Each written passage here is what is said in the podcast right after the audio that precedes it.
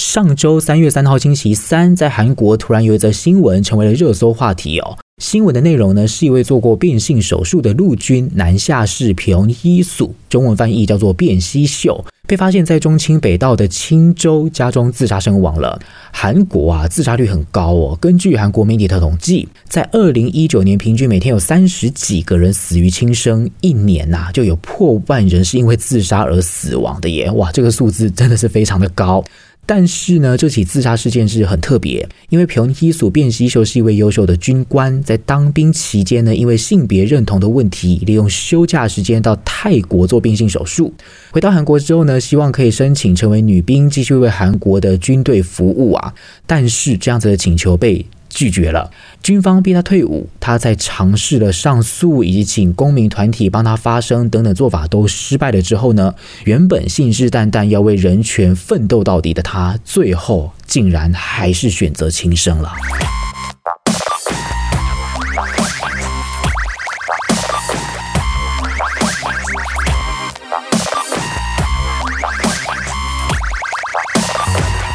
여러분안녕하세요，구역군입니다。欢迎收听韩国语一下的节目，我是具赫勋。这一次的这个节目呢，我可以很自豪的说，我有认真在工作了吧？因为节目上个礼拜更新一集嘛，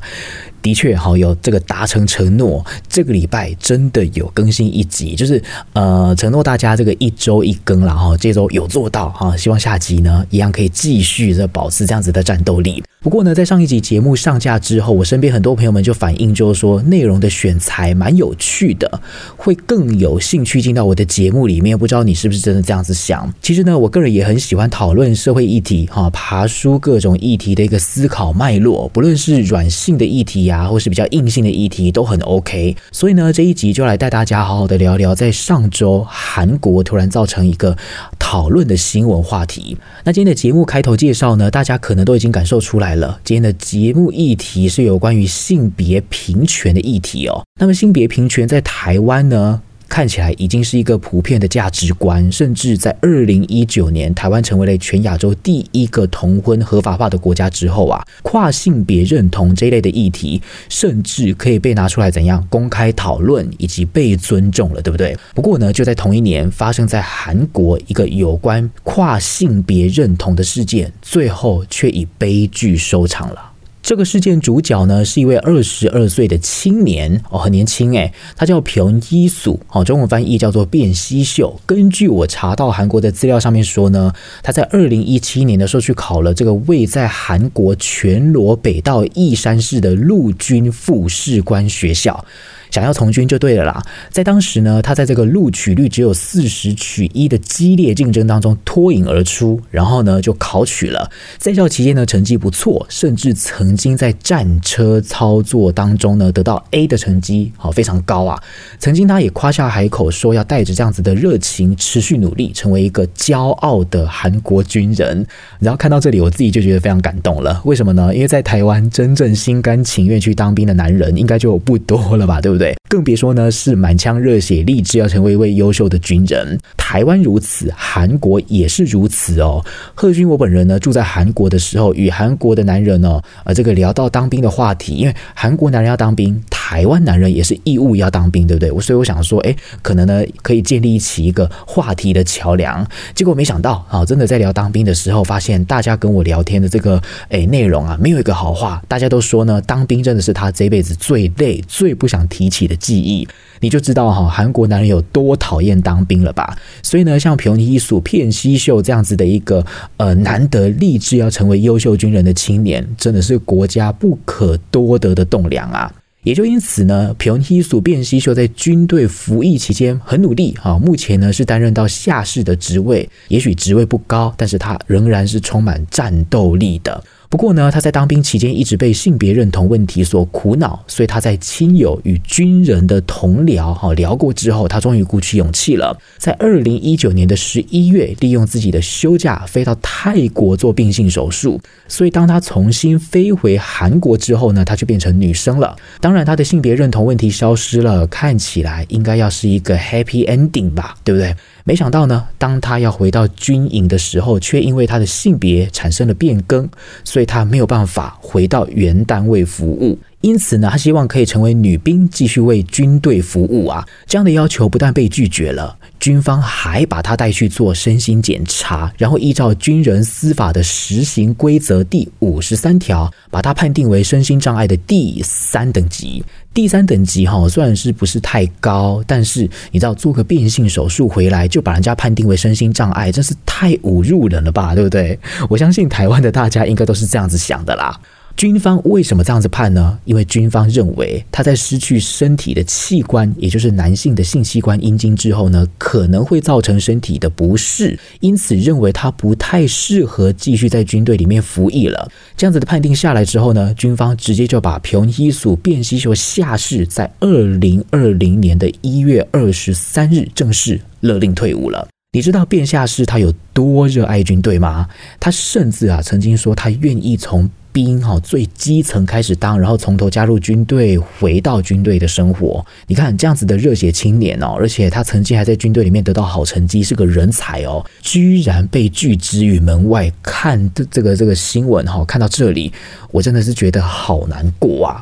在这之间呢，军队的人权中心、韩国的国家人权委员会，甚至呢后来在 UN 联合国的人权委员会也注意到这件事情，提出抗议了，希望呢韩国的军方重新思考这个决定，但是都没有用，军队还是要他离开。因此呢，朴熙素卞熙秀下士只好自己从地方法院提出诉讼，并且在地方的人权团体帮忙之下呢，希望可以让这个勒令退伍的判决产生变化，但是都没有用。最后呢，他的压力越来越大，据传他在这个死前的3个月内呢，心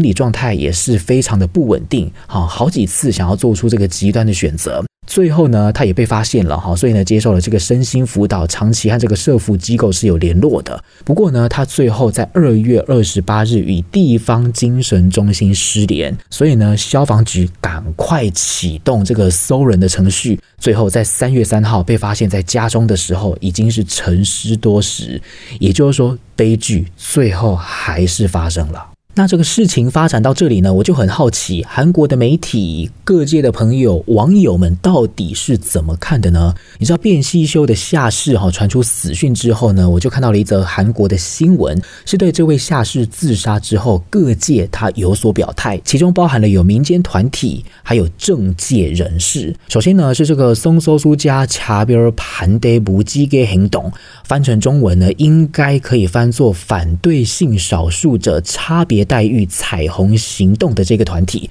他们就表示了，他说卞熙秀下士勇于表现自我，带给社会进步呢有这个鼓舞的作用，期望他可以到一个没有差别待遇，不再有这个对基本权利沉默的世界。主要的这个发言内容是对卞熙秀表示哀悼，希望他一路好走啦。不过呢，另外一个团体叫做韩国游松琼基 Network， 就是韩国女性政治连线呢，他除了哀悼之外，也顺便抨击这个社会他们表示，这个社会忽视这个性少数这个团体，也就是 LGBTQ 的族群的存在，最后导致无辜的生命死亡，无疑是一种社会暴力这番话呢讲得非常的硬，批评呢对少数族群缄默，甚至对忽视他们的这个现实社会。另外呢，还有一个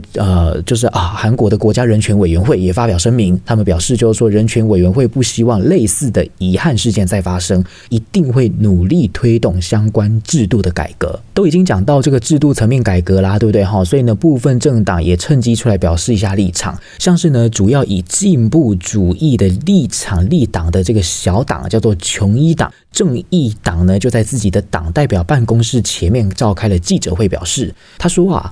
这个卞熙秀下士曾经说过，生存本身就对于 LGBTQ 的族群而言是一场的战斗还有抵抗，这个现实听起来真是太令人恐惧了。因此呢，正义党会扮演好自己的角色，好好的来为他们这种团体发声。韩国一直以来你知道吗，小党也许比较激进左派，但是呢大党通常执政党都是比较偏保守右派的。不过呢，目前的这个文在寅所属的透罗民主党，也就是共同民主党是执政党，是走比较中间偏左一点点的自由主义政党。因此呢，该党的议员叫宽英素，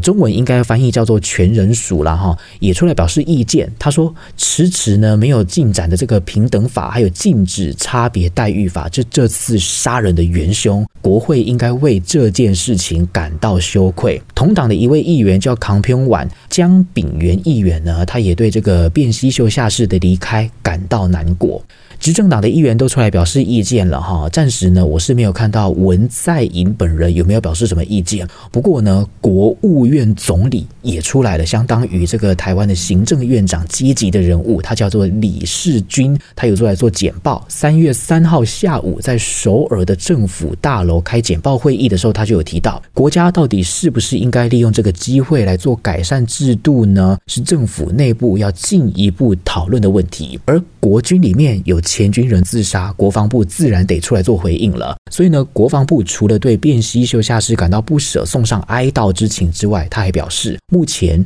尚无关于改善跨性别者服役制度的具体讨论。也就是说呢，看起来这个卞熙秀这位变性军人自杀的事件，在网络上啦还是有一些声音是为他感到惋惜。然后呢，藉由这次的事件，一些比较左派或是一些比较为人权奋斗的团体纷纷出来表示他们的意见了。不过呢，看看政府机关的发言内容，你大概就可以猜测了。要看到军队啊，整个政府体制对 LGBTQ 的族群更友善、更包容，恐怕还有一段路得走了。在这一次卞熙秀下士自杀的事件呢，有一位很特别的人物有出来发言，他叫哈利素何利秀，本名呢叫做李庆恩，李庆恩是韩国第一位公开的变性人。他在1997到1998年在日本进修的期间，在国外进行变性手术。1999年回到韩国之后，立刻就被韩国的娱乐公司签下来成为模特儿。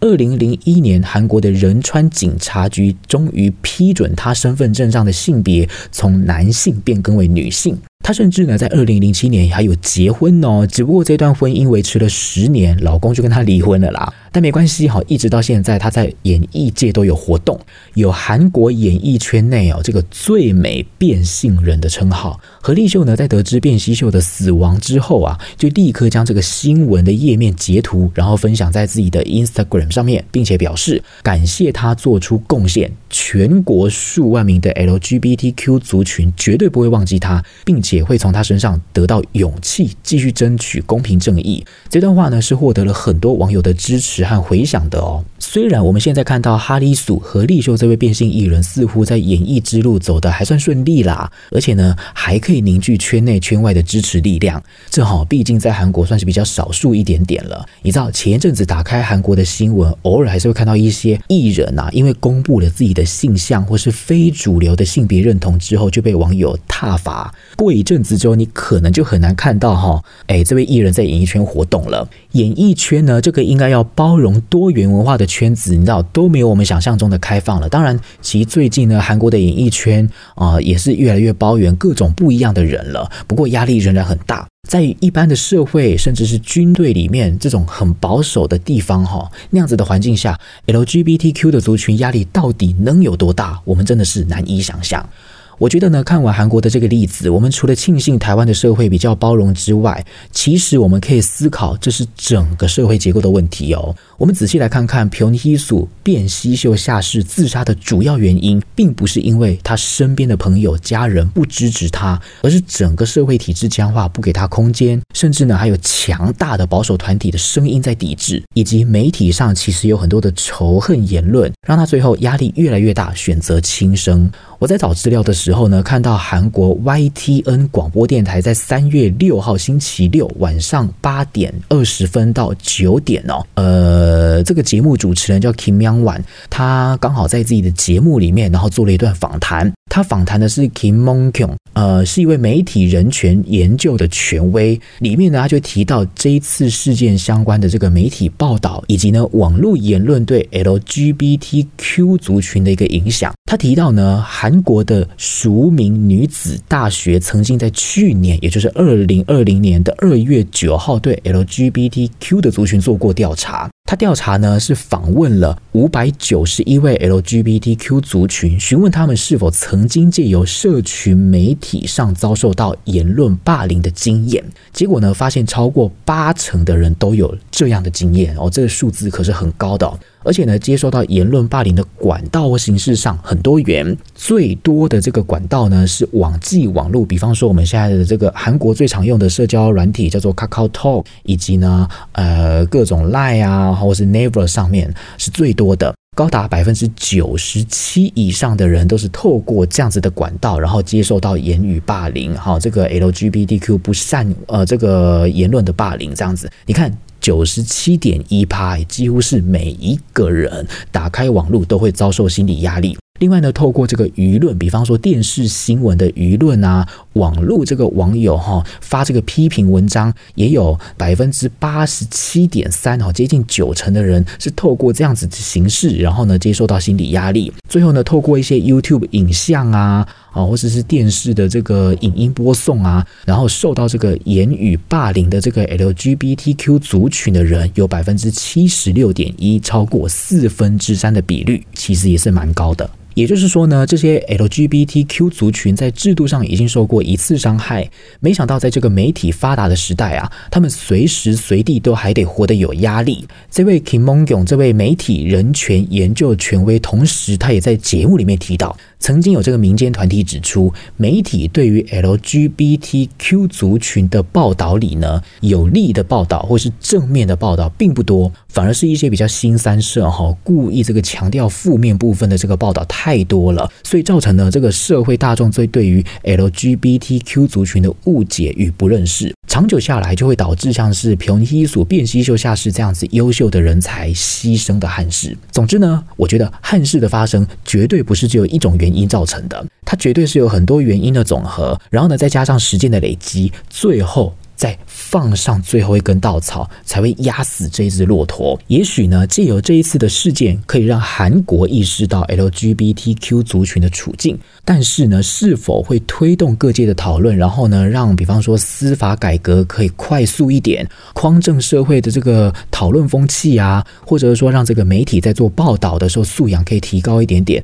这个我们就不得而知了哈。这毕竟是韩国的事情。不过呢，对于我们台湾而言啊，虽然我们对于人权的意识比起韩国相对高一点点，而且呢，对于 LGBTQ 族群也应该是比较友善啦，对不对？这是我们值得骄傲的地方。不过呢，就算是在台湾，其实应该也还是有需要进步的地方，我们也应该没有做到100%完全的友善，对不对？所以呢，在你听完这一则新闻之后，你会觉得台湾对于少数族群的权益，尤其呢是对于 LGBTQ 族群这种这个性认同少数的族群呢，是哪一个区块最应该好好的补强？是法律的规范最需要被先推动改革呢？还是你觉得我们台湾的新闻报道，在这一类的报道也应该要先做一个内容的监督？还是说一般人民使用网络的素养应该要先教育？大家的酸言酸语太多了，所以导致呢这些比较少数弱势的族群常常受到心理压力。赶快留言告诉我你的想法吧。那么今天的节目这个资讯量很重，所以我们大概就到这里好了，好不好？如果呢你喜欢这个节目麻烦在这个 podcast 上面呢给我5颗星评价然后呢有任何希望可以和我讨论的东西都可以来在下面留言，以及呢也欢迎你到我的 IG， 你可以呢到 Instagram 上面直接打韩国语一下这个同名的名称，然后呢帮我按个 follow 追踪，之后呢我发的这个任何节目的讯息，或是我生活中要跟你分享的一些讯息你就可以随时跟我做交流啦，这样子。好啦，那希望这一集的节目你会喜欢，那我们就下集再见，希望下集我们见到的时间就是下一周了。好啦，就这样子，拜拜。